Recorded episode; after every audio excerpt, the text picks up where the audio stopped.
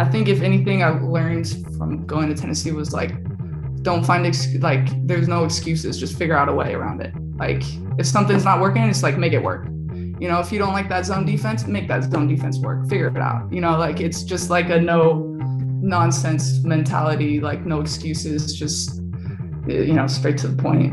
I mean, there's so much you can say about her. Um, we could go another thirty minutes about her, you know, like come on. Another season in the books, the podcast featuring professional athletes who have taken their careers overseas.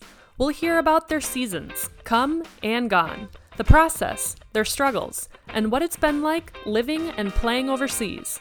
We'll also talk academics and the differences between the European and the American systems. I'm your host, Leslie Knight, twelve-year veteran in Europe's professional basketball leagues. Let's get to it.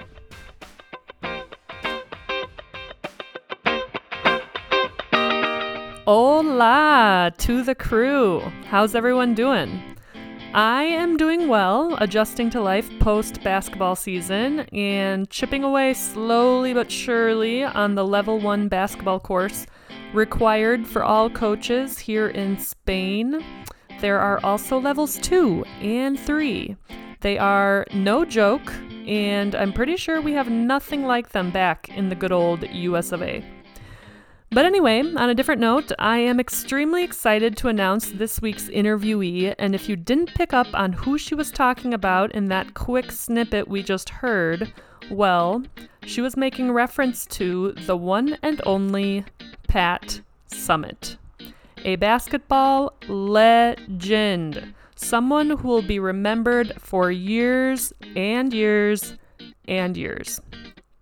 It was so fun to talk with Angie. She has a fabulous sense of humor. She's upbeat, positive, her story is entertaining, and if you take nothing else away from this podcast, I hope it's the mental image of Angie training by herself.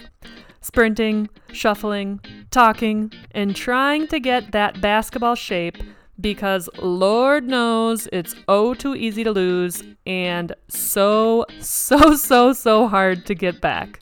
Let's get on with the show and hear from La Señorita Angie Bjorklund herself. Good afternoon, Angie Bjorklund. Welcome to the pod, and thank you so much for dedicating some of your time today to be with us. Thank you. I'm excited. This will be fun. It will be fun. And before we get started, I just have to shout out to my relatives out there in Washington State. Because um, so something else that I do, I tried I try to do this on a weekly basis, but I write like an email, old school email home to family and friends. And wow. um, every time we play a game, I always usually mention like who the foreigners are on the other team, just to give people a little background information and whatnot. And all of a sudden, one of my relatives, Howie, who lives in, I think you pronounce it as Cayuse Cove off of the Spokane River. Um, it's north of Davenport. It's like fifteen miles okay. north of Davenport. Yep. Um, nice. He responds to my email and he's like, Angie Bjorklund, I followed her whole high school career and like oh. followed her college career. And I was like, oh my gosh, because I, I just had no idea that he would even know about you. And um, so he was really excited about it. And I love um, it. I love it. Yeah. That's so, so fun. He will, he will definitely enjoy this podcast and just, you know, because he's a huge sports fan and has followed you. So, um, oh, that's awesome. I love it. I love it. Yeah. Every, when you, when you said Washington, anytime I hear Washington State, I'm just like, oh, home, you know, someone from home. It's such a beautiful state. I mean, the times that I've been oh. out there, because my mom, my mom grew up in Washington State. Um, I don't know if you've heard of Ritzville. Oh yeah. Yep. So my mom, she grew up on a farm near there, and then her parents eventually moved to Ritzville, and then she ended up uh, coming to Minnesota. Long story, but um, wow. but yeah, whenever wow. we've been out there, I've just loved it. It's just green. Oh. It's um, I've been like I've obviously traveled all over, but the Pacific Northwest just has my heart. Like all over, like Oregon, Washington, even Idaho. It's just so beautiful, so green, so pretty. It's fun. Yeah. Yeah, I have uncles and aunts in Seattle, and uh, mm. I had other family members that used to live in Walla Walla, which I love saying yeah. that name. um, yes. Yeah. The Tri-City. Yep. My sister lived around it, around that area. It's nice. Yeah. yeah. Well, your sister, we'll get into this a little bit, but she played for Gonzaga.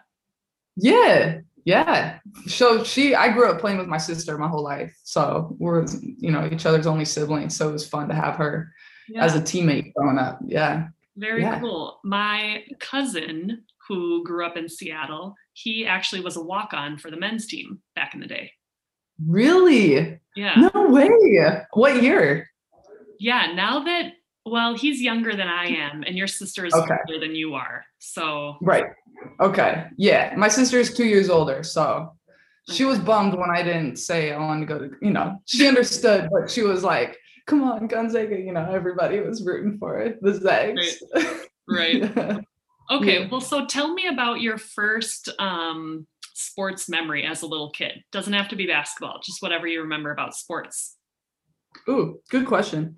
Um, I remember playing soccer first because that's kind of like the easy, you know, my friends played soccer. I feel like everybody's kind of thrown into soccer, go kick the ball around. Um, first memory for basketball was um, probably just dribbling outside with my dad and my sister and just kind of messing around. And you know how you had the little hoops and stuff and you just try to score, and he taught me how to dribble and taught me how to, my dad taught me how to dribble, taught me how to shoot. And yeah. And then basically my sister played was two, you know, when you have a one sibling that's two years older, you just do whatever they do. So she played basketball. So I played basketball. She played soccer. I played soccer. You know, I just wanted to follow her around like a little, you know, mini, mini Jamie. So yeah. Exactly. Yeah. I followed yeah. my brothers around for a long time. I had the short hair just like them. Um, yeah.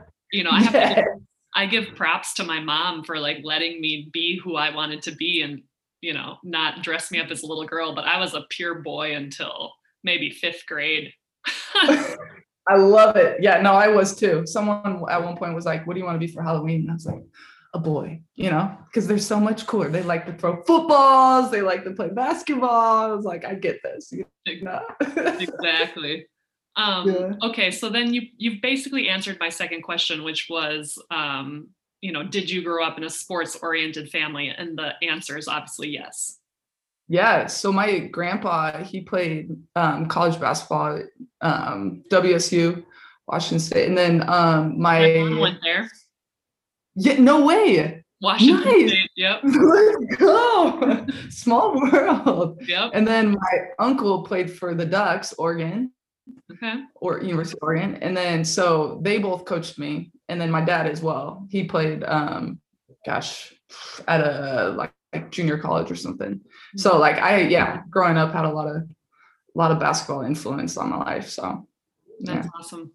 Um, yeah. So then I'm assuming you started really young, but when would you say you started taking it pretty serious or like more seriously? Mm. So I was, I was lucky, like I had um, a lot of resources growing up with like camps and stuff. And like, uh, I don't know if you heard of N B C camp, probably not. It's Northwest basketball camps. It's a super popular camp in the Northwest. And they started a, like it's all over the Pacific, Pacific Northwest. And they started a a year-round like academy almost that basically you go practice three times a week with the same coaches and train and stuff. And I got, you know, probably started doing that when I was in fourth or fifth grade, just for three years straight. And that's kind of when I started taking it seriously. And, you know, when you get thrown into club basketball early and club sports in general, and you start traveling, and my dad was kind of like, okay, this is getting expensive for soccer and basketball, pick a sport, you know? And I was like, okay, basketball. So, yeah. So you were traveling. So Were you, was this like an A A U thing or? Yeah, yeah. So A A U, I started doing like travel team A A U probably like fifth, sixth grade. Okay. Yeah, too. Yeah. And then after that, that's when I had to kind of pick one sport to focus on. I mean, I could do, you know, you do school sports too. And I played tennis and volleyball and other sports for school just for fun, but for like the travel team, probably from sixth grade on was just right. basketball.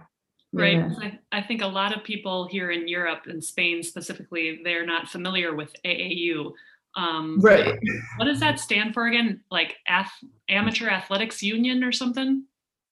I'm impressed you know that. I had no idea growing up.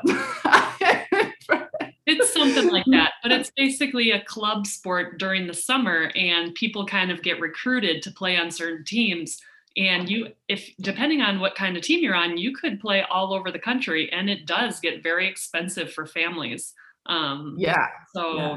to have multiple yeah. kids and multiple A A U teams or whatever the deal is, I mean, but um, you get you get seen by a lot of coaches that way. And so I'm wondering, like, right. when when did the recruiting process start for you? Oh gosh. Well, yeah, I was. So because, you know, my sister's two years older, and it was convenient for me and her to be on the same team for my family to travel and like watch us. And mm. so we played on the same um, travel team together. So I was a little bit, I was the younger one on the team. So I got seen a little bit younger. Let's see. I mean, probably start of high school, like ninth grade. Uh-huh. I don't know. Yeah, around there, probably eighth, ninth grade. So, and then, but I don't, that I, you go to like sanctioned tournaments and stuff where the coaches can watch you. That's where the, you know, that's where you get seen. I was lucky. I played with like, I think the year I graduated high school, there was seven people on our team that got D one scholarships. So like we had a great, great team. And the year before that, it was the same. So, yeah. So did you guys win state? No, no, no. So this was the A A U. Oh, the A A U team. Yeah. Okay. Yeah. Yep. The A A U team. Yeah. So basically all the players in Spokane, Washington, like the good players came together on one team. And then we just traveled around like East Coast, West Coast and played, you know, at these sanctioned tournaments where you get seen by um, college coaches and stuff, which was really helpful. Yeah. yeah. Okay. So for a lot of young athletes, the recruiting process, granted, it's very different now than it was for us back then.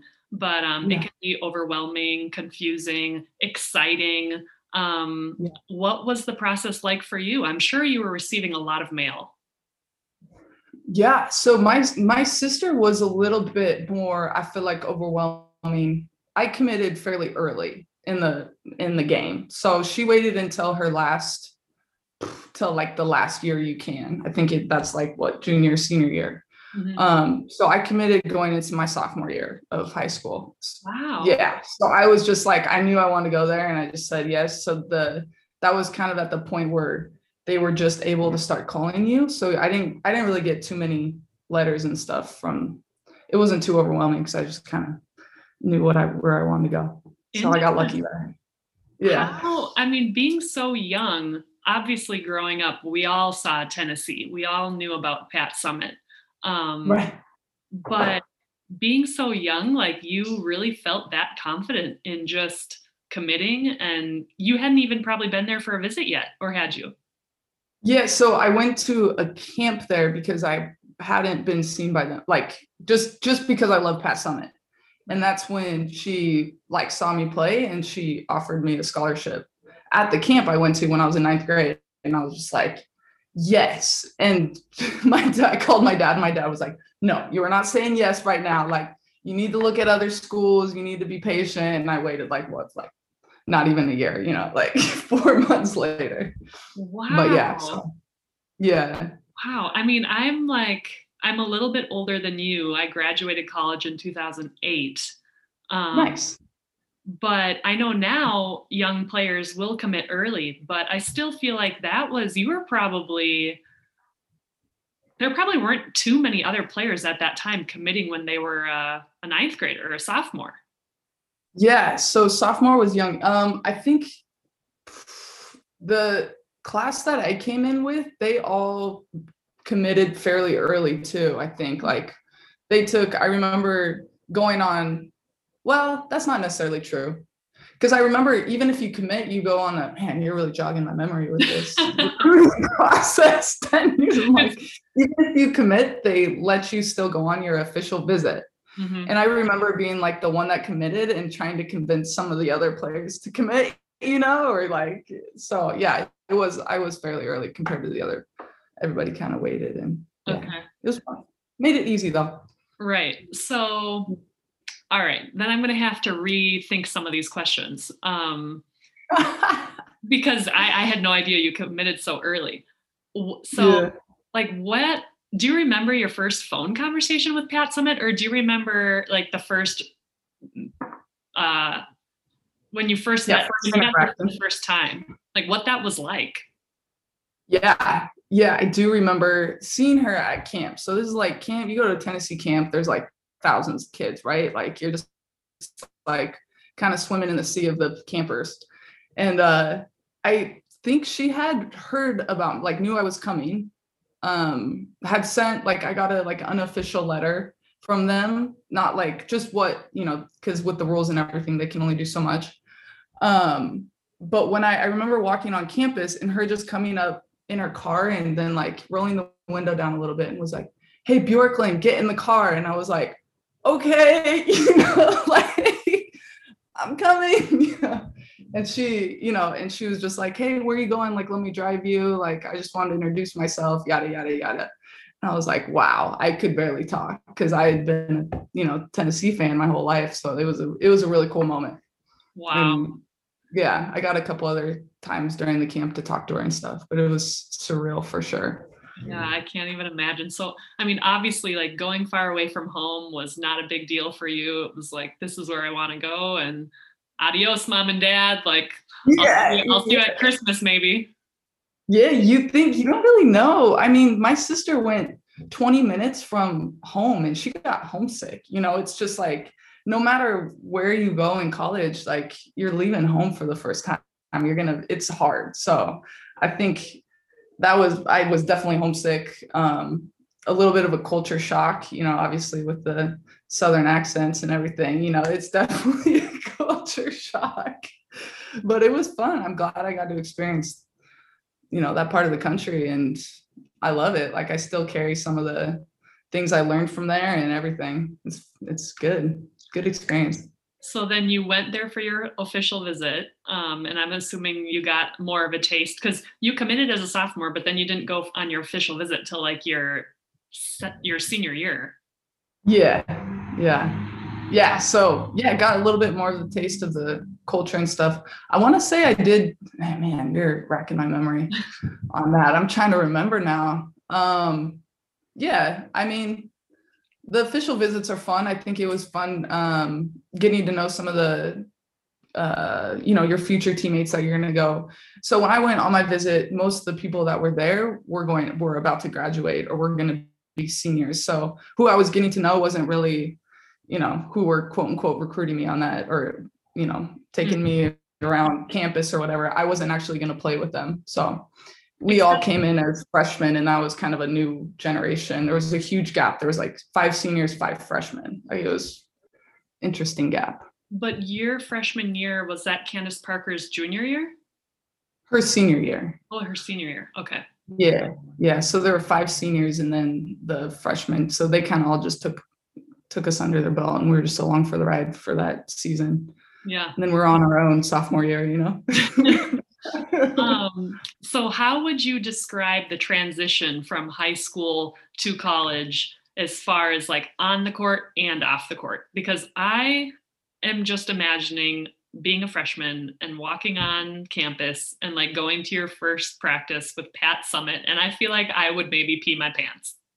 Yeah, I definitely did a little bit. Uh, I think it was nice having so many freshmen there. Like you were one of, I think there was four of us, actually. I said five, there was four of us.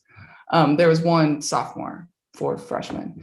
And just knowing we were all there peeing our pants together was a nice feeling, you know, like everybody, we're in this together, you know, like I'm glad I wasn't the only freshman coming in. And then at the same time, you have this, these five just incredible seniors that literally took us under their wing and just was like, we, they create, created the culture. We had no choice but to follow them. You know, it was even the conditioning drill for the test. Like Candace looked at me and was like, "You look like you're going to shit your pants. Like, stay with me. Like, you know, like just, we're going to run lines. Just stay with me. I'm going to pace it for you and you're going to be fine." And so it was like from day one, like they took care of us, and it was good. It was a good experience. It was good culture yeah. to come into. Did you- yeah, good situation. Did you feel like you were prepared physically for all that conditioning? Um, yeah, I feel like I was for sure. I, man, my, my sister is very intense trainer. Like I remember when we were in like fifth grade, she'd be like, knock on my door at five a.m. and be like, come on, we're going to go run hills, you know, like, what? She, oh yeah. Yeah. She's crazy. She's like, I'm like, okay, all right, let's do it. You know? So she, she definitely like had that discipline mentality, and I had that at a young age because of her. So it was going and doing that wasn't too bad. Okay. Well, that's good, because I remember, I mean, I was, I feel like I was in decent shape, but I remember putting my hands on my hips, like just telling myself, Leslie, don't bend over. Don't, don't show your weakness. Like you want to curl yeah. up in a hole and die, but just like, keep it together, keep it together. Isn't it crazy? Like some of the, even the, I have two uh, European teammates on my team. They're just like, I don't know how I survived college for four years, like the conditioning drills and just everything. Like, you know, our bodies are a little bit more broken down than everybody else. It's just from those four years. Right. And then you get to your professional career, and it's my professional career, at least I don't know about yours, but like we've never really ran sprints. Yeah. Yeah. No, it's like, yeah, I think one time the coach was like half court and back, you know, not here from another thing. I was like, really? Half court and back, you know, was that, was that yeah. supposed to scare us?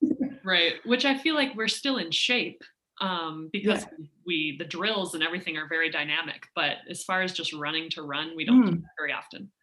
Um, so then how was the transition yeah. off the court as far as school and just balancing that? Was that ever an obstacle for you? Yeah. Yes, definitely. School was difficult, I think, going from high school to college, because, you know, college, it's one, maybe two, you know, you got your two tests per semester or whatever it is. And so I'm like, oh, I got lots of time to study. No, like, you, you know, you got to be doing little work at a time. So that first year, um, that first semester was really hard, um, school wise and everything else. But then you get the hang of it with time. And they, you know, for basketball, they have specifically, I don't know, my experience, we had so much support. Like we had a, like, athletic student center, whatever word, we can go in and have tutors if we need a tutor, like people that are helping us along the way. So I think we, with the resources we had, we had to try pretty hard to not do well in school, you know? Like, right. Your academic advisor. They made it easy for us. Yeah. Yeah. Yeah. Um, but going back to basketball real quick, what I was reading this morning on the internet was that you were the tenth Lady Bowl to start as a freshman, and you started like yeah. thirty out of thirty-eight games or something like that your freshman year. And yes. when I read that, let me tell you, I was like completely shocked, because I just think back to my freshman year and I was making mistakes every two seconds. And I can just, I have the voice of one of our assistant coaches just being like, get off the floor, get off the floor. And it was just, it was stressful. Like practice was so stressful, and I was just trying to survive. So then yeah. I see that you started, and you didn't just start at like, you know, Sisters of the Poor University. You started under Pat Summitt. And yeah. I'm just like, how in the world did you do that? You must have no. been, I mean, you, that just blows my mind.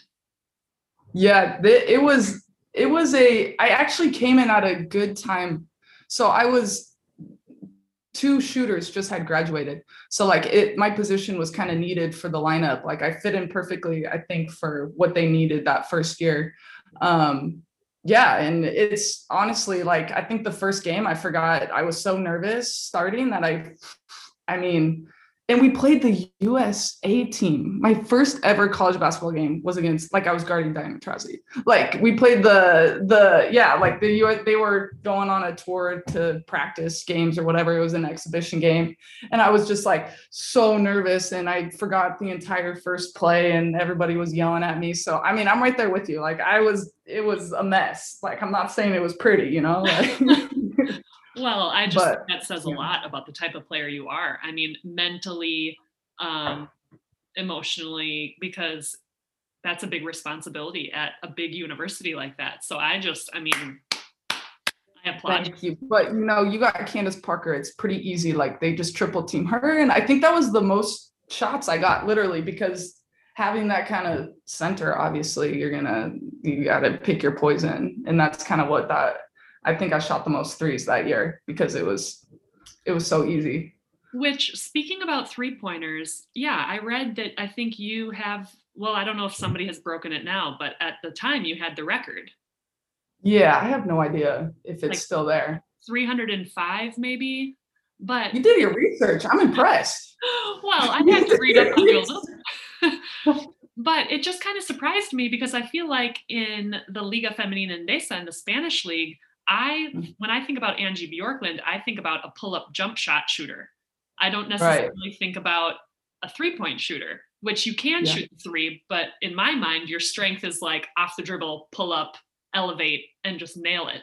Um, so that kind of just st- stood out to me. Um, yeah, there was a lot of, yeah, it, like I said, it was, we always had like very dominant post players at Tennessee, I feel like, well, at least the years I were there. So it was, you know, it kind of made it easy to just kind of stand in the corner and wait for your three. But, and we had a lot of like dynamic players as well, like people that could drive, people that could, like my role was definitely just a shooter those four years. Yeah. Yeah. Um, yeah. So your freshman year, you guys win the national championship against Stanford. Yes. Yeah. sixty-eight, yeah. sixty-eight, or sixty-four to forty-eight. Um, yeah. Smash them. Your freshman year, just like, welcome to college. Okay, let's win a national championship with Pat Summitt and Candace Parker. Like, what was, yeah, it was what was that experience dream. like? It was it was a good experience. Like, I think for me, like I said before, like I felt like I was kind of along for the ride.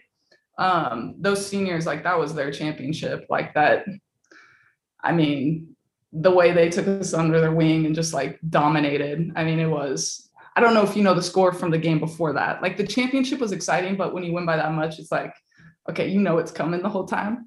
But the game before, we only won by one point and it was a last second shot. So that, like, probably my favorite game ever was that Final Four, which was super exciting. And did you um, take that final shot? No, girl. No, girl. I was in the corner. I boxed out. That's all I did. I was, was they just said, Angie, stand in the corner. Candace is going to go one-on-one and hopefully they don't help, you know, and she passed it off. The girl missed a layup and then there was like a tip in at the end and it was really exciting. Yeah. Who was that against? That was against L S U. Okay. Yeah. Yeah. Wow. So yeah, no, but it was exciting. I think, I think it was such like this aha, like, wow moment, like, wow, we did it. Like I did it. You know, this is what everybody works for as a little kid and it's here. And then that next year, I think also, I don't know if you know, we also made history by losing in the first round of the N C double A. Like, so I, I think there was also like this, like, oh, we arrived moment. Then the next year it was like, oh yeah, like we're here, you know, we're just Tennessee. Like we're just going to show up and win. And that, I think, is when I really like had to develop as a person and a player was the next three years after that. So yeah, it's very yeah. interesting. Yeah. Cause that's, I mean, you're setting the bar real high your first year. Yeah. Like yeah. To try to get back to that every year afterwards. I mean, it's, yeah, it, not everybody gets that chance even just once. So yeah. Yeah. It was pretty cool. Um, and I'd like to ask you too, like when you think about your four years and when you think about Pat Summitt, are there any little like nuggets of wisdom or things that she used to say that have stuck with you um, until today? Because I know my high school coach, um, mm. not, not to be dropping names, you know, a name dropper or whatnot, but Let's drop them. Come on. Well, I'm sure you are aware of Paige Becker's, right? Yeah. yeah. So she yeah. went, she went to the same high school that I did. So my, um, my high school coach coached me and then he obviously coached Paige. And I, nice. He was just a great coach that has influenced me. Like I still have his voice, like in my head to this day.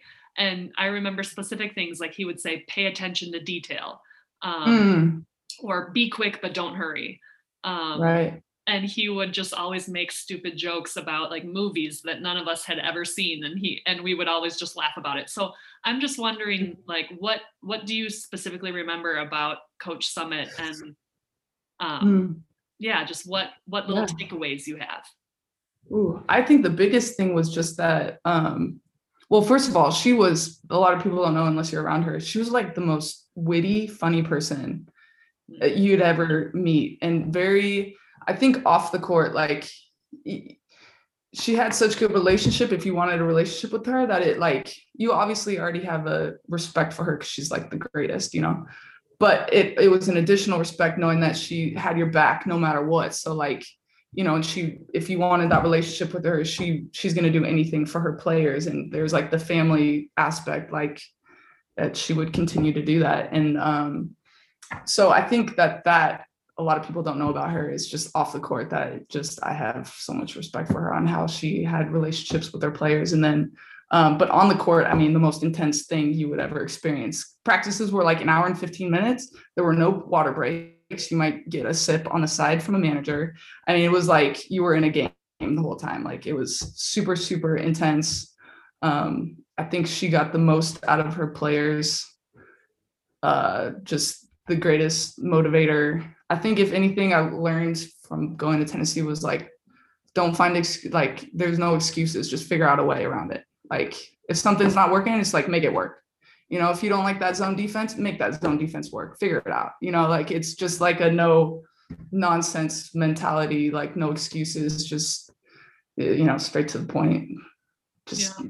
give it all. Yeah. I think, I mean, there's so much you can say about her. Um, we could go another thirty minutes about her, you know. Come on. Well, two quick things about what you just said. I love that you talk about the relationships that she had with her, you know, if you wanted to have a relationship with her off the court, because mm-hmm. when you see her on T V, you just see this like beast. Um, you know, she yeah. was so intense and she had this glare that was like, you did not want that glare coming your direction. Um, so that really is nice to know how personable she was off the court.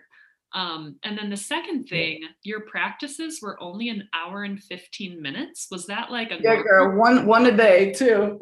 Only one. Wow. But I can imagine how intense it would have been. Um, yeah. But that's really interesting because I feel like other universities, it's like these two and a half hour long practices and, you know, they're just, they yeah. go on forever. Yeah. And I think that is a lot to do with the trainer who, uh, Jenny Moshak. She actually, when Candace left Tennessee, took her with her basically and was like, okay, you're going wherever I go. Like, you know, this Russian team is hiring me. They're, you're going with me and they're going to pay you. You know, she was the best. So I think she really respected Jenny Moshak and was like, okay, my players, if they're going hard physically for the body without getting injured, you, you can only go hard for so long. You know, I mean, that's just, and then you need time to recover. Like, I'm not going to have, she never had two a days because that's just, she knew. She, she, you know, there was a reason that people that worked for her were there for twenty, thirty years. Like she really gave everybody a responsibility. That was the other thing. Like she, she would sit in a timeout and be like, what do you guys see? You're on the court. You know, the greatest coach ever is asking me what I see. Like, okay, I want to tell you, and then I want to do it. And then I want to win, you know, like she gives you that sense of ownership um, over things and, and responsibility, and everybody felt a part of the team. You know, it wasn't just Pat Summitt. It was, I could go on about her. She's amazing, but yeah. Yeah. Wow. That's yeah. really, that's really yeah. interesting to hear that because few coaches would, would do that, you know, especially in the middle of a game or something like that. Um, yeah. Yeah. And especially somebody with such high stat, I think that speaks to her confidence too. Like you have to have a lot of confidence to come up to a player and, you know, humble yourself to the point of being like, hey, what do you see? You know, like, tell me what you think about this next, this team. Hey, what, how do you feel? And then they listen to, you know, man, my legs are hurting. Okay, we're going to go a little lighter in practice. Wow, if we go lighter in practice, now I feel like I'm taking ownership and want to respond in a positive way. Yeah, like it's, she's, yeah, it's good. Yeah, exactly. It's good. Um, yeah. Okay, going back to the academic part real quick. Did you know what you wanted to major in before you got to college? No, no idea. No, I think uh, school wasn't really, I wasn't thinking about school. I wish I was thinking about school now when I look back and using my, use my education a little bit better, but I kind of just, just, I was like communication, psychology, you know, let's pick something that's kind of simple. I, that sounds bad, but it's true. I mean, it's not like I was a communications major. Um, and obviously I think about it kind of like that too. I'm like, gosh, engineering or biology, you know, I didn't study either of those two.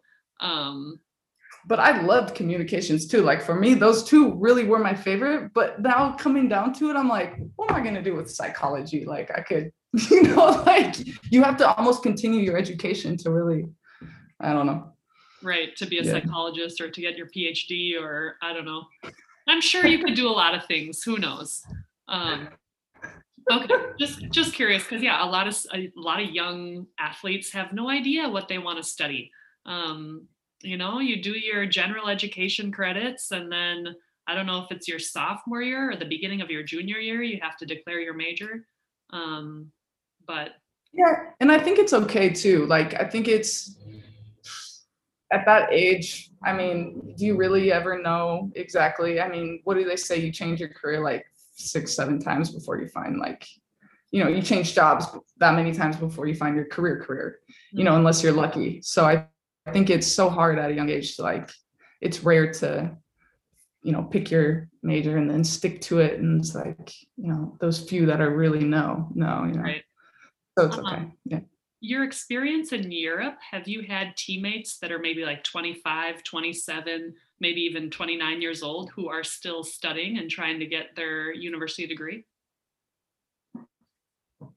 Good question. I should ask them that. I don't know. Well, I yeah. just, the, the European system is so different, you know, because it's not like sports and academics are together. So yeah. Like, I just look back at all my teammates throughout the years, and some of them are older, you know, they're in their like late twenties and they're still working towards their university degree because, you know, if you have a game and a test on the same day, your teachers, your professors could care less because they're not obligated to let you go to that game and then give you the test at another time, you know? Uh, so, yeah. Yeah. At the same time, I kind of like it because as these players continue to play throughout their late twenties, early thirties, a lot of them, it's like, hey, if you're interested in something, like start studying this or do this course, right. or, you know, and in the United States, it's like, once you're done with college, you either go to that W N B A or you're done and you have to right. start working, you know? So it's just, it's different. And I don't know if throughout the last ten years that you've been out of school and you've been playing, like, have you been thinking about Uh, studying something or like what you might yeah. do in the future, or are you just still kind of? Well, I took, I took three, I actually stopped. So I, and then I took three years, like I thought I was done after two years overseas. And then I um, went and I thought for sure I wanted to be a college coach. So I got into, I worked for Santa Clara, I got into the director of basketball operations because that's kind of the foot in the door job to being an assistant. Mm-hmm. And uh, just was like, not for me, you know, like, not for me. Um, but great experience. Like I loved it. And I think it's an amazing job for people that have a passion for it. Um, and then I went back and got my master's as a grad assistant and then went back to playing again. So I'm still kind of on the journey. Did you get your grad assistant or your master's at Santa Clara or at Tennessee or? No, no, no. I, so I did Santa Clara just as a adobo, like just did director of basketball operations, and then went to Idaho, close to home, University of Idaho. They have a good sports psychology program and was an hour from my hometown. So, and uh, yeah, did that for two years and then went back to playing. And your master's was specifically sports psychology. So it was under the umbrella of leisure sport, like activities or whatever. And sports psychology was the, yeah, but I got like all the credits for it. Would yeah. you say that psychology has contributed at all to your growth as a player? Like, have you taken anything that you've like learned in your psychology classes at all? Or um, no, I no? should, I should use it. You know, like it's like, you know how they say like the counselors, they probably are the ones that need the counseling. You know, like, they don't take their own advice. That would probably be me. But it was really interesting. Like I worked with uh Um, some golf players, some tennis players, just during those two years, and some obviously the basketball players. Like I worked with them, and so it was fun, like diving into it and talking to athletes. And I definitely take things from it, and I can, you know, even on the team now, you know, I had a teammate that was like, man, my knee's hurting, like, give me something. I know you're sports psychology. So it's kind of fun to use that. But yeah, myself, I should probably use it more, but I don't.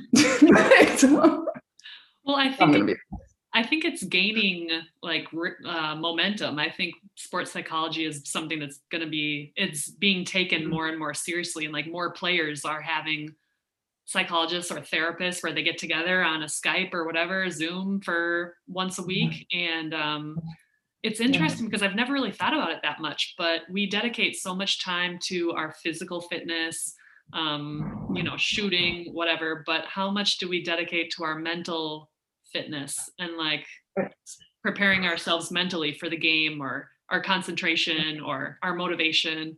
Um, So. Yeah. So at, at Tennessee, we had one uh, that I went to personally. Um, and so I did work with one for those for about three, four years. And then I, I, I mean, I loved it. I just never continued with it um, for whatever reason, but I still even use some of the stuff that I learned from him yeah. um, for myself, you know, shooting wise and stuff. So yeah, it's good. And I think it's like, it, like you said, it does give you that, you know, if you want to continue to advance as a player, you can only get so far physically and, mm-hmm. you know, skill wise. The next thing is like to work on the mental game. So I think a lot of, you see a lot of like Olympic athletes are the ones using it that are at the highest level, especially individual sports, you know? Yeah. So, I can't even imagine playing an individual sport. Goodness. It's like all yeah. of you. Yeah. And what's interesting too, is sports psychology is used for like a lot of like jobs I could get with it would be like, for the military as well, because it's just anything that involves performance, or even like surgeons. A lot of surgeons will hire a sports like performance coach because of the, you know, dealing with the pressure, any kind of pressure, anxiety hmm. to perform well. And, yeah. So I had never even thought about that. Yeah. Interesting. Yeah. Yeah. Um, cool.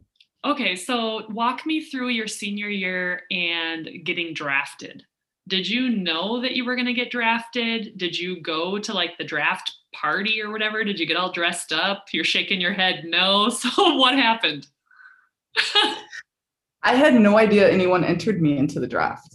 I I did not no. They did not ask me. They just assumed. And I was studying for a final and somebody, I just started getting these texts like, congratulations. And I'm like, what are you talking about? Like, Angie. No, I'm not kidding. Like, that's my story. And they're like, well, you, you got drafted to Chicago, you know? And I was like, oh, I didn't like, I didn't even think like, oh, basketball is what I was going to continue to do. And I was like, well, I guess I'll just keep playing. But I have a very unique story in the sense when it comes to basketball, like playing at Tennessee was my highest goal. And then after that, I was like, if I keep playing, I keep playing. If not, then that's okay. Wow. You are so, yeah. I don't know if humble is the right word, but so Pat, your Pat didn't even tell you like, hey, Ange, just to let you know, like you'll probably get drafted. Mm-mm. No. But after that, they called me and was like, okay, we have some agents. Like if you need an agent, here's some names. And I was like, well, I guess I need an agent. Like I kind of just was like, let's do it, you know? All right. Yeah. It was, yeah, I wasn't. Yeah. you, you're blowing my mind. So you got drafted, I think you were drafted eleventh or tenth? No, I was like seventeen, I think. Oh, so, okay. Yeah. Well, I feel like I have it written down. Oh, here. Maybe eleven. Maybe eleven. Maybe yeah. I'm lying to myself. I don't know. You were drafted in two thousand eleven. I yeah, to the Chicago Sky. So you... you finish your final, and then did you finish like your senior year right then and there? Because I know it's kind of during that springtime area, and it's, I think it would be tough for a student athlete to then, what, you have to drop school and go to training camp, or do you finish school? Like, what do they let you do? Um, no, so they, uh, yeah, they, that's a good question. I'm trying to think. I remember, because it was kind of similar from when we were, did, win the championship, you basically missed the entire, you know, month of school. And I think a lot of the um, teachers are just like, hey, here, take the exams early if you can, or take them while you're there, or whatever it is. I honestly can't remember. It was all kind of a blur. It was all kind of. Yeah. Well, when you go to the championship game, that was your freshman year, but it's like, that's a long time to be at the tournament and to be traveling and playing and. Yeah, you miss a solid month of school. I, I remember taking tests in the hotel rooms and having like the proctor or whatever. I mean, I'm sure you've done that plenty of times too, where you just, you know, you have somebody, you know, assistant coach or something, something watching you mm-hmm. take the test and yeah. Okay. But so how did you feel when you were boarding the plane and like going to Chicago to start your rookie season? I'm trying. Yeah, I was excited. Yeah. I think it was like, um, I wasn't, yeah, I just, I knew the, a little bit about the process, how it's, the W N B A is interesting because it's kind of how they do it with the draft, you know, there, however many players show up for the training camp is the first thing. And then, you know, you, two weeks in, there's every day, it's kind of weird. It's every, they're not like, oh, so-and-so got cut. You just show up and there's like two less people. And you're just like, guess I made it, you know, like, guess I made it past this day, you know? At least that was my experience. Or like at one point my roommate was moving out and I'm like, I'm so sorry, you know, like this is just a very, I'm like, wow, okay, this business is cutthroat now, you know, it's not like Tennessee, let me, let me pat you on the back through this, you know, like, yeah. So it was, it was a unique experience. Yeah, very different. Here today, gone tomorrow. Um, yeah. Yeah. And, and then like, at the end, they were like, this is the team. And you're like, cool, I made it. You know, it's just like, I'm trying to think who would have been on that Sky team your first year. So I know Courtney Vandersloot was, um, Michelle Snow, um, Sylvia Fowles. Um, wow, you're jogging my memory again. Epiphany Prince. Yep. Um, a couple other, but Courtney Vandersloot, actually, I was super excited she was there because I, um, my sister played two years at Gonzaga with her. Hmm. So it was fun to have that like little, yeah, from home. I would train with them during the summer. So it was nice to have someone from home. Definitely. And then I, yeah. I saw this little YouTube video today and you were, talked about how you got injured, I think. And so was that kind of the end of your W N B A career or? Yeah. Um, so, yeah. So again, cutthroat. W N B A, unless you're one of the top players. Like I, like to be honest, I played about two minutes a game there at, in Chicago. Like I didn't get any, any playing time. So a lot of times, if you don't play, um, you're either you have to do a lot of conditioning outside of that. And I ended up getting injured because I was just doing so much outside of it, just trying to, you know, stay in shape and stuff. And you know, a couple of days later, they're like, "Hey, we're gonna bring in someone else." So then you kind of just get cut. Yeah. Wow. Wow. Yeah. Was that tough emotionally for you or were you just like, it's not personal, it's just business? No, I was excited that they still pay you, you know, so I got my money, like, you know how it is. Yeah. No, I, yeah. I mean, I wasn't surprised. Again, I was playing like two minutes a game maybe. And then, yeah.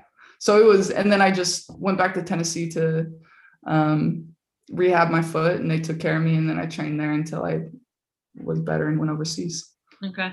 And your overseas career, um, I believe you played several years, at least four maybe, in France? Yeah, four years in France, yeah. Okay. And then did you play a year in Israel too? Yeah, so my first, I played a half season in Israel. Okay. And uh, that was after I got injured. So it was, I was out for like five months or something, four months or something. And then, yeah, I went to Israel for a half season. And that was that was unique. And then went right into France after that for a full season. Um, decided not to do W N B A again because I enjoyed my summer off after I got injured. after, I do props to people that play year round. I mean, I honestly don't know how they do it. Like I highly enjoy my summers. I don't yeah. know how they do it either. I mean, some of my teammates right now, you know, they are going straight into national team and you know, Olympics. Yeah, national team. Yeah. It's insane. Or, you know, I love November break comes around. I'm planning my vacation and my teammates are going to play. I'm like, oh, that sounds tough. Good for you guys though. Yeah. Like, if the struggle is real. It's a lot of wear and tear on the body. I, I don't know how they do it, but, um, yeah. Yeah. So, okay. So you play in France, you play in Israel, and then this is your first year in Spain. Yes. Oh, uh, well, and then I played one year in last year in Italy. Oh, okay. I didn't see that one. Where in Italy? Yeah. San Martino. And Where's we were that? for it's northern Italy, and uh, right probably like an hour outside of Venice. Okay. Yeah, it was nice. And then uh, we were fourth before fourth, fifth tied before COVID hit, and we got we got hit first because it was northern Italy. So right. Yeah. Yeah. You were kind of right in the thick of it. Yeah. Yeah. Yeah. Yeah. We were in the thick of it. So we, I think end of January, we were in all lockdown, beginning of February. Yeah. Right. Because it happened there before it happened in Spain. Because here it was like March. Um, yeah. There it was definitely earlier. So then were you there for a couple months, like before being able to come home, or when did they fly you out? Yep. I was there until like middle of March. So they kept... they took a long time because they kept thinking like, oh, like it'll get better. Like, we don't know what's going to happen. Let's keep practicing. Like there were a couple of times where we flew to a game, and then there's a couple of times when we flew to a game and then uh, like they just be like, okay, it's canceled. And mentally that's so hard. And I know some of my old teammates and friends from France are like kind of going through that right now, where they didn't know, they don't know when playoffs are. They finally found out, I think it's in another month or something, they're finishing up games, but they didn't even know if they're going to have playoffs. So for me, I'm like, wow, I'm lucky that, I mean, we're lucky we're in Spain to be able to ha- play a season, you know? I know. It's crazy. I feel so fortunate that we've literally been able to play the whole season. Yeah. Yeah. It's crazy. And, and we've had a lot of cases here in Spain. It's not like we haven't. So I don't know. Yeah. Yeah, it's it was it's been an interesting season, you know, still, but I'm I'm glad that we all pushed through and finished. Yeah, I guess specifically your team, you did have quite a few uh, cases recently. Hey, I was the one that didn't. I don't know what I'm eating, or you know, you didn't get it. Stuff. No, I was the one of four that didn't get it. I was lucky, but I still had to be locked in the house, you know. So I'm like, but even like some of the players still are feeling the effects. Some of my teammates, I'm just like, oh man, it's tough. I know. It's a crazy thing. I mean, I had it like this whole last season was so funny because yeah, we played against each other on Valentine's Day, February fourteenth in Madrid. And then it was like that next morning on Monday, we got this call being like, well, there are several players. Oh, from yeah, that's right. Yep. So we got that call and we were like, okay, great. So we canceled practice that day. We didn't yeah. practice on Tuesday. And then Wednesday we got tested, and I tested positive that, that day on Wednesday. But I honestly don't know if it was from you guys or if I had had it prior. Like, I have no idea, because the incubation, like there's an incubation period, right? And so if we played against each other on Sunday, and then I tested positive like Wednesday morning, that's a really short period of time. So I honestly, yeah. I honestly don't know if, if it was like your fault or if it was, I picked it up at some other, you know, like a day or two before that. I have no idea. I know. And it's, that's the hard part is we all were like, okay, it was just one player. And then it's like, okay, no, there's like nine players, you know? Wow.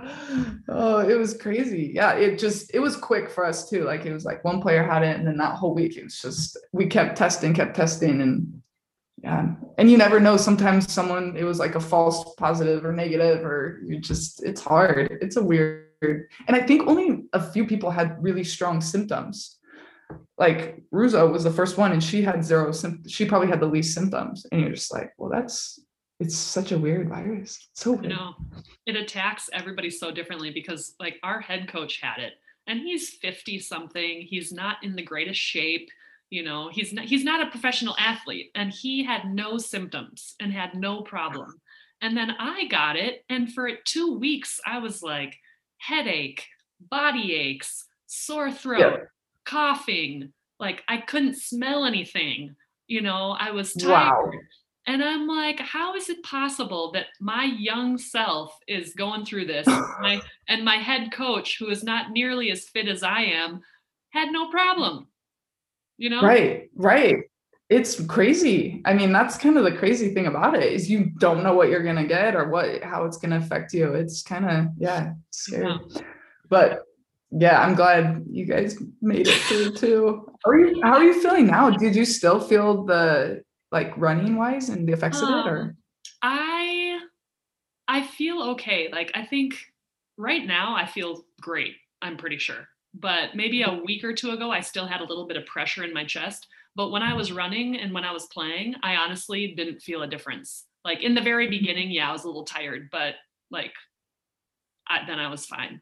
Um, okay.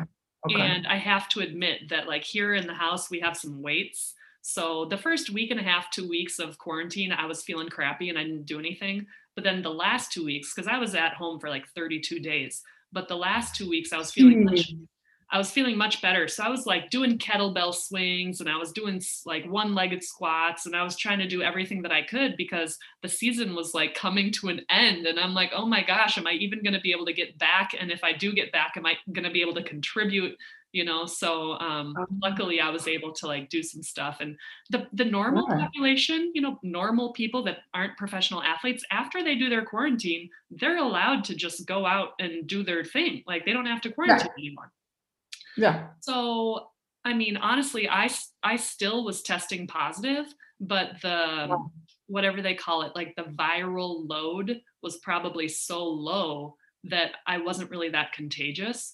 So um, oh. I'm saying this publicly on the podcast, which I don't know if I should, but you know, like we have to take, we have to take the garbage out. You know, whether we, right. you have to. So I would literally go down, I would take the garbage out at times during the day when I knew that like people were working or not, they wouldn't be like walking around. So I would take the garbage out, and then literally like two streets away from us is this huge natural park. And so nice. I, I would go and I would go for a jog during the middle of the day when like nobody was in yeah. there, and I wasn't crossing paths with anybody. So, I mean, at least right. I was able to do something, but like, I wasn't going to the grocery store. I wasn't taking public transportation. You know, I was yeah. just taking out the garbage and then going to the park, running a little bit and coming home. So nice. Yeah. Girl, the garbage takeouts were my favorite part of the day. I think I took out the garbage three times. I'm like, I need to get more garbage bags because, like, let me get outside again, you know? And um, we're in a small town and I don't have it. Like, I'm negative, so I was a little bit, I get that I was around people that are positive. So I snuck out for a jog one day, literally got a text within five minutes that was like, Angie, get back in the house. I was like, you can't get away with anything. Like, right, because Gernika is a small like, town. I mean, you lock an athlete up, you get start. I think I was doing like defensive slides in the hallway. Like, I'm like, man, this is hard for us, you know? Yeah, especially because you had the Queen's Cup coming up right then. Yeah, yeah. Yeah. Right into the March Madness. We took March Madness to the whole new level, five games in seven days. Like, come on. Like, I think we set a world record for the amount of games played in a week. Like the end of your season, well, you guys are still playing, but like the end before playoffs, that was crazy for you guys because how many games did you have in one week? Five. Yeah. And you still yeah. beat us and you still beat us even though you were exhausted. Oh, we were so tired, so tired. But you I know, think- our teams, we got great team chemistry though. Like we, I mean, we've, yeah, like I, this team's been awesome. It's been good. We've stuck together well. Yeah, you really landed in a great group uh, for your first year in Spain. Yeah. Yeah, amazing. And I like, that's, I I kind of asked someone that. I was like, is this how every team in Spain is? Or did I get, let, you know, I'm like, I'm going to come back to Spain, you know? yeah, yeah, yeah. Yeah, it's been yeah, good. When- When we played you guys that first game in the the big, you know, arena, the WiZink Center, I feel like maybe that game you guys were a little bit more tired. Um, and then obviously Nadia didn't play as many minutes. Um, and it was such a low scoring game. Like the final score was what, forty-seven forty-two or something like that? That was, I know people that were watching were like, that game, you guys. And I'm like, I don't know what happened. Like, it was rough on both ends. Such a low, yeah. It was a defensive battle. Yes, defensive battle for sure. Yeah. Yeah. How was that for you guys, playing in a gym you're not used to? That is the third time I've played there in the last two years. So, like, I had been there before, but it's not like we practice there or we're ever hardly there. Um, so yeah. It's different, but I, I do enjoy it just because I think the floor is so nice. Um, hmm. It was a good gym. Yeah, it's nice.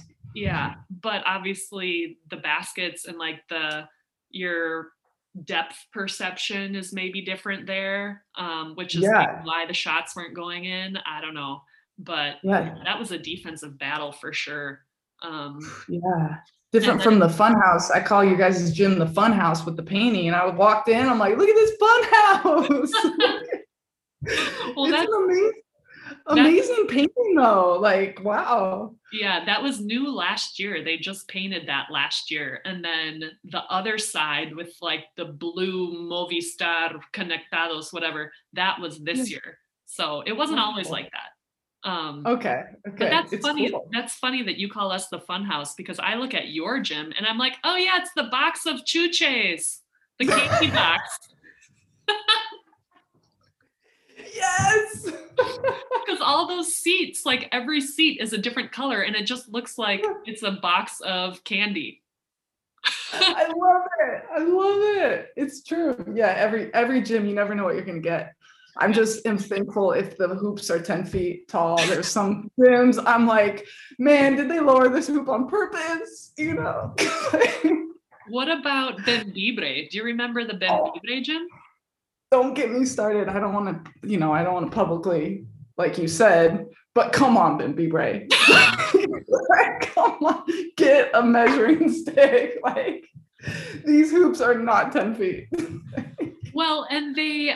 I mean, I can't believe that they did this, but when they like put them into the ground, you know, the back part of the hoop, like when they, oh, is that why? It's too close to the court. So yes, it's shooting behind the backboard. Yes. If you drive, if you drive baseline and you want to do like a reverse layup, the, the hoop is like one meter further in. So you can't even do a reverse layup. Like, how did they yes. get away with this? What engineers, what engineers designed this? I want to know. My coach is like, get in the corner. And I'm like, no, you don't want me to get in the corner for my shot on this court, you know? Right. You shoot from the corner and it's like you're playing the game horse or pig and you're having to like shoot it over the backboard so that it goes in. Yeah, I would take, and then we were kind of, as a shooter, there was another gym, the, the ice box. Man, what gym was that? Where it's just crazy. Man, it was cold. I think it was in the dead of winter. Yeah, I'm not going to be able, be able to tell, but we had players with jackets and, oh, what game was that? It wasn't I'm not gonna be, Sebastian. Um, no, no, I didn't play at that gym. It was freezing, possibly. I don't, I don't, I don't, I'm not sure, but it. I mean, it was like they did not turn the heat in. It was a bit. It was a bigger gym. Um, we had Noga coming out of the game with like our winter jacket on. I mean, it was that was another. I would take it. I would take an ice box over eight foot. Like, give me a ten foot hoop and I'm happy. Like, as a shooter, come on, you know. Well, this winter it was like a historical snowfall in Madrid. We got like twenty inches, um, which has mm. never happened before. And so they, and I think like the pipes were freezing in our gym. So we actually were out, we were without heat for a while too. And it was miserable, I have to say. Ooh, ooh yeah. yeah. They just got a heater here because, you know, the weather's not great in Gernika. That was the other thing. I, I didn't do my research coming to this place. And every, you know, in the United States, you're like, Spain equals sunshine, right? I'm like, I did not, I did not pack right for this. Like, we're back in Seattle, you know, it's just raining every day. Right. But they just got a heater this year. So I was thankful. It's been nice to have a heater in the gym, yeah. But that's, yeah. Yeah. Cause your gym, your gym doesn't really have much installation either. It's like, you literally enter the gym and then you're basically like almost on the court. Um, but yeah, you- and there's, there's no walking to the, you know, you don't have to go up ten flights of stairs to get to the locker room either. Like, like you guys, I'm like, this is strategy. I was like, just picture Rocky, you know, running up the stairs. I know, you definitely get used to it, but that's a good point. We do. We have those stairs, and at halftime, you're like, oh, I have to walk up these stairs. Yes. I'm like, this is strategy. This is strategy. For Too funny. Um, okay, we yeah. have gotten way off topic and we're just literally like talking yeah. and I'm not even asking you You're anything. Right. But um, just out of curiosity, what would you say are like the biggest differences between the France Division One League and the Spanish Division One League? Because I've heard really good things about France, like super competitive. Yeah, um, I would say, yes, yeah, super competitive. What's fun about France is any team can beat any team. I mean, you could have like, like one year I was on the Euroleague team building the Basque, and then we were like in the playdowns like that year, but we were in Euroleague. So it's just like, wow.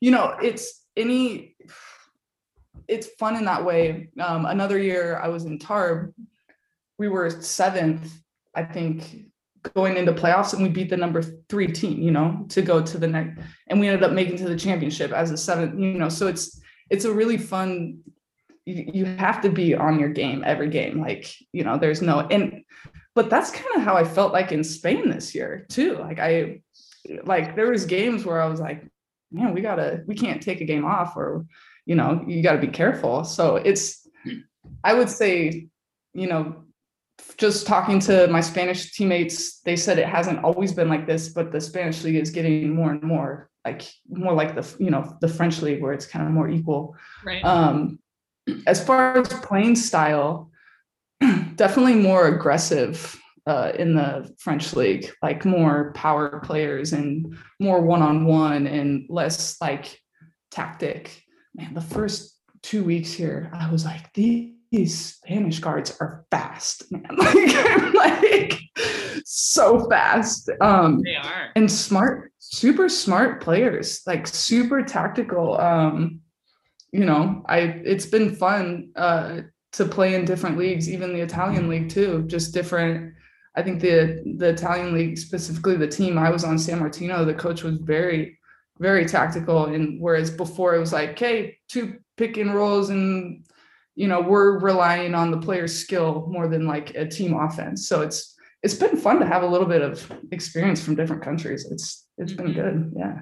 Yeah. I different. would, I would agree with you. I think Spanish basketball is very tactical, just um, defensively and offensively. Um, and I think they work on that stuff from a young age, because here in Europe, I don't know if you've had experience with this, but like, if you want to be a coach at a federated level, you need to do yeah. coaching. You need to go through coaching courses and like pay money and do these courses. And in the States, I don't think you really need to do anything to become a coach, right? Girl, no, you could just be, you just have to know somebody that knows somebody and you can have a job, you know? Right, right. Yeah, that makes, that's interesting. I didn't know that. Yeah. So, I mean, here in Estudiantes, we have a huge feeder system, right? We have all these younger teams below us, and each of those teams are coached by coaches who are like, have passed these coaching courses. And so they're getting taught stuff that I look back at my like fifth grade and sixth grade years where we just had like a mom or dad coaching us, you know, and it was like, okay, kids, wow. like, good job, you know, here we go. Shoot, you know, it's like, what? Score. Yeah. And so they're, they're being taught footwork and different things that like I was never taught as a little kid, but um, yeah, for sure. That's interesting. Mm-hmm. I didn't know that. Yeah. That's great. That's I, good for them now. I signed up for the first coaching course, and it's a lot more work than I expected. Um, oh yeah. Yeah. Um, nice. Yeah. Good and bad. I'm like, oh dang, I have to, there's a lot to do here, but um yeah well, that's where you want that's what you're heading into then. I love it. Well, I'd like to have it in my back pocket just in case I want to be a part of a team at some point, you know. I don't know if I'll do, because there's like the zero level course, first level, second level, and third level, and if you have to do the third level if you want to coach at like a professional level. um okay. But so we'll see, but um yeah just to have it. Yeah. Might as Love well. Love it. Um, yeah, okay. This is this, we're like going on and on here, but quickly, if, are there any like cultural differences that really stood out in your mind, whether it was Israel, France, Italy, Spain, um, just things that made you laugh, or you were like, oh my gosh, this is how they do things here, or food, or just, I don't know.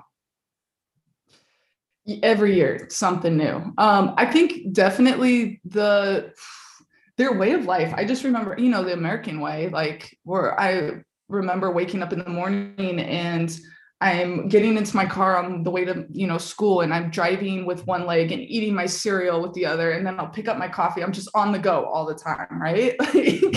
This is like, go, go, go. That's how my family was. That's just, I feel like how the culture is. And I remember the first time my teammates invited me to dinner, and I was thinking, you know, like quick thirty minute cheeseburger, right? Like, no. Three hours later, I'm like, you need coffee after the, you know, after the uh, dessert, right? Like you need that, like, come on, like I gotta go, you know, like this is an event. Um, so that was, I think that was different. Here in Spain, definitely the lunch at two or three is different. Going to bed, you know, team dinners on the road so late, that was different. Um, I don't know, just usual routines, I think, stand out the most as a, as a basketball player that I kind of get bumped into, that you would um, just on the court practice, how they practice their type of, you know, two a days and this kind of thing. Like, obviously it's different than the United States, going from my one hour and fifteen minutes from college, like to two hours in the morning, three at night. Uh, yeah, I, I mean, I'm sure there's so many things that I could, if we sat here and talked about it, we could come up with. What um, what advice, if any, would you give to any young kids that are like thinking about coming overseas, just as far as what they should expect? I mean, granted, every country is different and every club is a little different, but um, the mentality that maybe they should have, or what they can do to fit in on their teams. Um, Yeah, the re- because it's different. It's way different from college as far as resources wow. go too. Yeah. Yeah. I think keep an open mind and realize you're not going to a five-star resort situation necessarily, but keep, yeah. Like, especially from like, we were pretty spoiled at Tennessee, like the, especially with the football program and stuff. Like I think any college, university you go to with a football program, you're going to get treated, you know, you got the top class stuff. And uh, I think going into it open-minded, you know, don't just don't have any expectations. Don't, you know, try to stay open-minded as far as, um, you know, you might show up at your apartment and the heat's not working and there's no Wi-Fi, you know, like, you know, like I think that you just have to, yeah, stay open-minded and also explore and experience. I think my first year I got stuck into the, you know, the time difference. difference of trying to keep up with my friends and staying up all night talking, and then I would sleep in, and I missed out on the culture and getting outside and experiencing things. Like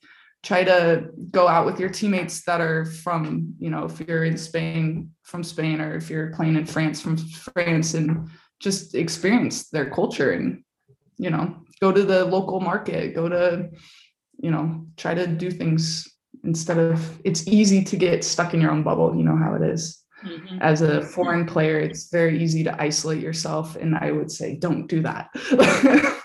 Yes. Well, I feel like yeah. you have integrated really well into the team. Um, so I, yeah, it contributes to your experience, your overall experience of just living in a different country. And, um, you know, it's an opportunity that how many people get to have, so why not just make the best of it, you know? But, um, yeah. yeah. Exactly. Um, and yeah. real quick, like, what do summers look like for you? Because for professional athletes, when you're not in college anymore, you don't have anyone telling you like what to do and how many reps and this and that. And for foreigners, oh, when you sign on a European team or wherever you're going, like you want to make a good impression and you want to show up and you want to be in shape. Um, because if you're not, mm. you know, for me personally, it's like a respect thing. I want to I want my teammates to respect me, and I want to show up, and I want to be professional, and I want to be ready to go. Um, yeah. And in summers, it's tough because you're kind of training by yourself. Yeah. Yeah. I think, um, and I think communication with your, whatever coach, I think it's always been helpful for me to communicate with my coach going into it, or my trainer, you know, who's going to be my strength trainer. Like, I would have to, I have to communicate about my injuries. If I have, if you have any, or like, if you, what their weights program is, what they expect, you know, for just ask, you know, ask what they expect, ask what role you know, they see you as, you know, am I going to, do I need to work on my, you know, driving game, or do I need to work on my shots? Do I need to, like, how do you, how does that coach see you fitting in with um, their program to, to prepare for that next year? I think that's the first thing, is just communicate. And then, um, yeah, man, I remember first year in Israel when I didn't have to lift weights, I was like, oh, I don't have to lift weights anymore. You know, no, do not go down that route. I learned the hard way that, I mean, I just saw my performance drop, just my strength. So it was the learning experience that, you know, it does help to continue, especially after college, to get in the weight room throughout season, you know, once or twice a week or whatever it is. And you learn, you'll learn as you go. Um, communicate to other, you know, talk to other professional athletes that have gone to that team if you can, or like, hey, what, what should we expect? Because every team really is different. Like, I don't, I've never had the same preseason on any professional team. So that's a hard one to say. I would say kind of what we were talking about before. Um, as far as conditioning goes, there's nothing better than actually playing basketball for conditioning. Like, I could sit and run on a football field all day long and then go play basketball and feel out of shape. So, but I mean, that's just for me, pickup games, just get, you know, even if it's against guys, just running up and down the court and playing some defense here and there, like just try to try. I, I think just playing is the best thing you can do for conditioning personally. Change directions, jump a little bit, you know, get your butt down on defense, all that good stuff. Yes. If I can't find pickup games, this isn't, like, you could probably imagine me by myself on a court, but I'll be like, try to visualize like I'm in a game, you know, go down, sprint, okay, maybe some defensive slides, you know, trying to like get into game shape. You know, I'm a little out there. Another thing I do is, a lot of people like to just run on concrete. I hate running on concrete. Like, I hate just going outside and running. I just Cut, you know, let's cut to the chase. I just go ahead and do some hill sprints, you know, let's just go up like, but hey, if I can sprint up a hill, I can sprint on a flat court, you know, so that's worked for me as well. So I don't know. Everybody's got their own method though. Yeah. A lot of people hire trainers now. I just choose not to, but a lot of people do. Yeah. Yep. I'm with you. yeah, I'm with you. Yeah. Um, okay. Getting yeah. to the end, getting to the end here. What jersey number do you wear and why? Good question. Um, so twelve, I'm twelve. So, um, you know, Gonzaga, uh, John Stockton, my, do you know John Stockton? Professional, yeah. yeah. Old, some people, especially the younger generation, if they're listening, they probably have no idea who wow. John Stockton is. but, so he, um, he's Spokane guy, Spokane native. So everybody who's like grew up in Spokane was a John Stockton fan. So I wore number twelve for that. Yeah. I Very love John cool. Stockton. Yeah, definitely. Yeah. Um, what would you say is your go-to bread and butter move on the court? I mean, just shoot. just shoot. Which you do very well. You do very well, I must say. Catch and shoot. My coach is like, this is funny. He's like, why not just shot fake and then dribble, you know? And and in my head, I'm like, well, if I, I, me and my teammate last year in Italy, she was a shooter too. And she was just kind of like, it doesn't make sense. If I have time to shot fake, I have time to shoot, you know, like bad mentality, probably. I get what he's saying, but uh, yeah, I don't just shoot. When we, when we played you guys in the WiZink Center, we were up by like twelve or something like that. And all of a sudden you hit two or three threes in a row. And I was like, will someone get on her? Do we not know that she's the shooter? Can, can you just get a hand up and like not leave her alone, please? I was so pissed. I was like, we know she's a shooter. We know it. What is she doing shooting by herself? Oh man. And I'm just like trying to find that little inch of room. But yeah, I think it, sometimes as a shooter, you get, you kind of get in trouble just dribbling or trying to do too many moves, and your best option is just catch and shoot. So yeah. Simple. It's probably my best option. Um, yeah. When you come overseas, do you bring any sort of food product or anything with you that you know that you're not going to be able to find? I, that's a great question. Because So I've, well, now we have Amazon that's just able to deliver anything at your door. And one of the things I would say that is my go-to Amazon order are, is like buckets of peanut butter. Like, I'm a peanut butter fanatic, you know? So, um, but yeah, I think since Amazon kind of has taken over everything, I don't have to bring as much as I used to. You know, I used to bring like protein or that kind of thing, or any kind of like multivitamin or stuff like that. Do you have a favorite peanut butter brand, or will you eat just any old brand? No. Should I get my favorite brand? No, wait, wait, no, they we're we're on we're recording. I, can I can't remember. I can't remember the name of it, but it's I found it overseas, and it is like the creamiest. Huh? Because I buy some from. Right here, girl. Okay. It's called The Craft Peanut Butter Manny Life Original Roast Smooth. Thick, creamy, no crunch. Oh, that's it right there. You weren't joking when you talked about like a bucket of it. That's big. Yeah, it's a bucket, girl. It comes in a pack of three buckets too. It lasts you solid few months. And you get that on Amazon? Yeah, you can order anything on Amazon nowadays. But is this amazon dot e s or amazon dot com? E S, yeah. Yes, yeah. E S. You gotta do E S. Okay. Spanish, yeah, that's yeah. That's the key. Need? I think it's U K.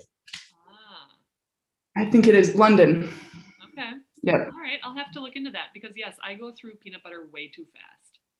Yeah, and they sell jars of peanut butter that are like minis, like you know, air airplane size for like five, six euros, you know? Like, yes. Come on. Yes. I feel like people are finally kind of coming around to peanut butter here because now they're actually making peanut butter that's a little more healthy, where it's like more protein and not as much sugar and whatnot. But before, people were oh. like, ew, peanut butter, that's so fatty and that's so full of calories. And I'm like, will you look at no. the nutritional information on your uh, thing of Nutella that you're eating? Because yeah. I'm pretty sure that's like worse than peanut butter. Oh yeah. Or the hotel breakfast, you get like just a chocolate croissant and a bread and tomato. And you're like, come on, like, I need more than bread and tomato. Like, like what is this going to do? And then they don't eat till two. What am I going to do from bread and tomato till two o'clock? Peanut butter, girl. Peanut butter. This is what I'm going to do. It's so true. Yes, the bread, and then they like grate the tomato on there and the olive oil, which I do enjoy it. I think it's good, but it just doesn't yeah. fill me up. I need a little something more. Yeah, um, I agree. Okay, so whether it's French, whether it's Hebrew, whether it's Italian, whether it's Spanish, are there any favorite words that you have learned, or like difficult words, or just the words you think are funny that your teammates would always shout at you or anything like that? Uh, sorry, the first thing is from like uh, Sliha is excuse, like excuse me, and is in Hebrew, like uh, Sliha. So I just remember my teammates. So Israelis are very like have no really personal space, and kind of like if you don't get in line, like to me I'm in line. But to them, you are not in line, you know? And this was years ago. Oh, yeah. They just walk right in front. You're just like, and my teammate just would go up to people and just, Sliha, you know, just tapping on them, yelling, excuse me. Like, so that word just always stuck in my head because my teammates yelling at the Israeli support. Um, let's see. Uh, favorite words. Well, and you, I mean, Gernika. There for people from the U S that don't know, like in Gernika, they speak a whole different language. It's not regular Spanish. It's called Euskera, and that's like yes. on a whole different level. People don't even know yeah. where that language came from.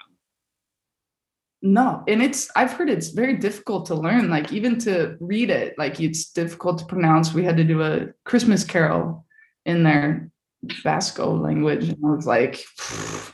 The Spanish girls were like, how do I say this? You know? yeah. It's, yeah. It's not um, like Spanish. It's completely different. Yeah. To say goodbye in the Basque, it's like argu or something like weird like this. I can't even pronounce it right. It's like argu. Everybody's saying that. And I'm like, okay.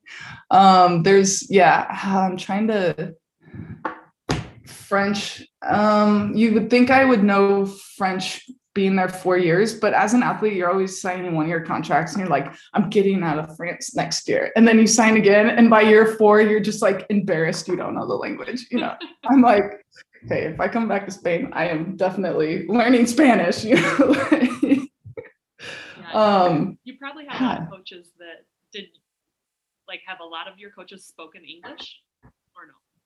Yeah, yeah. This is the first year that I feel like uh, the most translating has happened this year.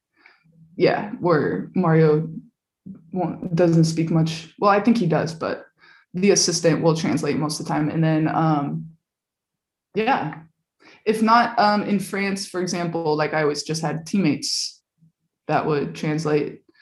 Um, yeah, I love the French accent though. Like I love how they just their bonjour, you know, like merci, like it just always, it sounds so, you know, fancy, like, yeah, yeah, totally. Yeah. yeah, but completely different cultures, every single one of them. I love the hand. I mean, not even the language, the Italian hand signals. Oh, it was incredible just listening to them talk in their hand. I mean, my coach didn't have to say anything. We just got hand signals sometimes, like, what are you doing? You know, all communicated through your hands. It was just like, okay, it's great. Very that was true. Fun. Um, okay. And lastly, um, how do you think living overseas has contributed to your personal growth as a human being? Mm, huge. Um, I think Wow. Uh, anytime you can get out of any, even just moving cities within the United States or moving to a different part of the United States, not just overseas, and diving into a new culture, it just, I mean, it expands your, you just become more open-minded about a lot of things, a lot of, not just in basketball, but in life, like a lot of different, like, oh, it is nice to, like we talked about, sitting down for three hours, like, oh, I get how this could be nice. Like I'm intentionally having a, like you experience things and you can incorporate different cultures into your own, you know, you can take small pieces that you like from each culture you're in and kind of incorporate it into your life. And you do that without even realizing you're doing it. Cause it's just, especially when you live somewhere for an extended period of time, not just go on vacation, you know, not just a week, like you're really living here and you, that gives you a chance to, you know, take it and take the good, the good pieces from it and, you know, bring it and teach people at home. Yeah, That's no, good. I completely, I completely agree with you because I think sometimes the American mentality is like, oh, we do everything the best. Um, and then you come overseas and you're like, oh, that's how they do it. And, oh, I actually kind of like that better. And, oh, like you can do it this way. So yeah, it's a, it and you're, And you're just stereotypes about things too. Like I had a stereotypical idea of what Israel would be like, and it just got, you know, or, you know, the French or these, you know, when you build, I think I always say like relationships break all the rules. Like when you build relationships with, you know, the, whatever culture you're in or people and you get to know the people, you're like, oh, like, okay, this is how, it, this is how this part of the world is, you know, and it's mm-hmm. helps expand your mind a little bit. It's very, very, I think it's important. I've benefited from it a lot. Yeah. I always say like how I feel so fortunate to be an athlete and to be able to like be on a team for seven months with these women from all different countries and all different like backgrounds where you really get to know them. You know, you, you either live with them or you're sharing a locker room with them or you're traveling in a bus with them. You get to know their families. Like, and yeah. that, I think that type of, um, like closeness or empathy or whatever is just needed on a national level, worldly level, um, because we're much more alike than we are different, I think. But yeah, I love it. I love it. It's so true. And the more you, and, and that's true. It is like we we have a girl from the Netherlands, Serbia, Brazil, United States. I mean, how many different cultures on one, you know, it's awesome. Mm-hmm. That's true. I didn't even think of that too. It's not just like, I'm an American and I'm around a bunch of Spanish players. It's like, no, we're all from right. everywhere. It's yeah. Awesome. We're all, we're all different skin colors. We're A lot of us yeah. are different, different like sexual preference. I mean, there's such diversity on a basketball team, and you religion, have everything. Religion, yeah. But you're all working towards the common goal, and you're all like fighting for the same thing. And um, you have to get, you have to get along in order to really like get to your goal. And um, it's, I wish that the majority of other people could ex- have the same experience, but in the majority of like normal jobs, you just don't get that. So no, but it is your, that is, that's true. Basketball is kind of your common, it's kind of your safe place at first. And I always say that, I'm like, I don't know why it takes so long to like, you know, I wish it's like always towards the end of the year. I'm like, wow, I'm really getting to know you now, you know, but it's your, it's your safe places basketball. It's like, okay, it's a ten foot hoop, you know, this, the three point line is the same.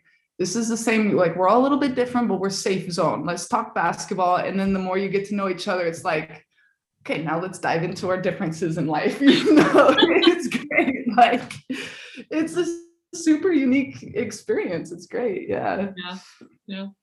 Well, Angie, I appreciate you so much. This is the first time yeah. we've ever really spoken to each other. And I think we've been going for like an hour and a half. So it's Woo-hoo. time it's time to let you rest and get ready for your next practice. But um, best of yeah. luck in the playoffs. You guys play not this weekend, but next weekend, correct?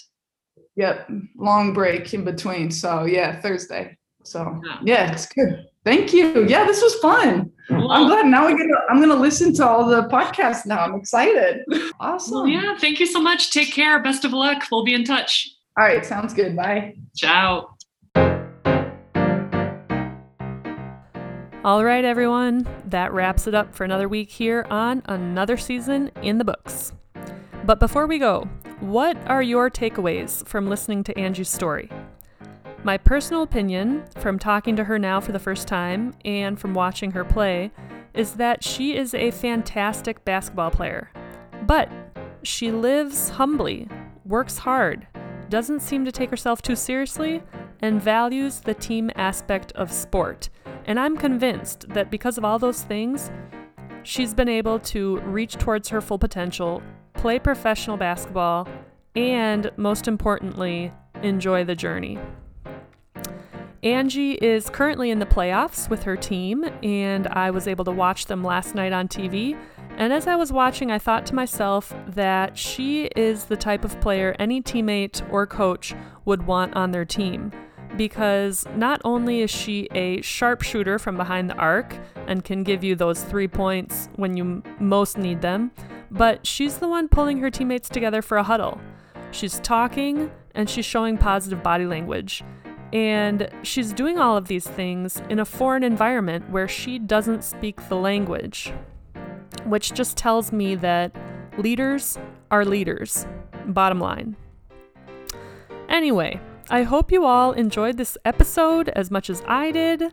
Shout out to everyone on the West Coast, especially Howie and Patty Mankey. And if you enjoyed today's episode, let it be known. Leave us a review on Apple Podcasts or spread the love and share this podcast with a friend, family member, neighbor, I don't know, a random person on the street. These athletes have fabulous stories to tell, and they are worth a listen. So, signing off for today, I'm your host, Leslie Knight, wishing you all a safe and healthy week. Hasta luego.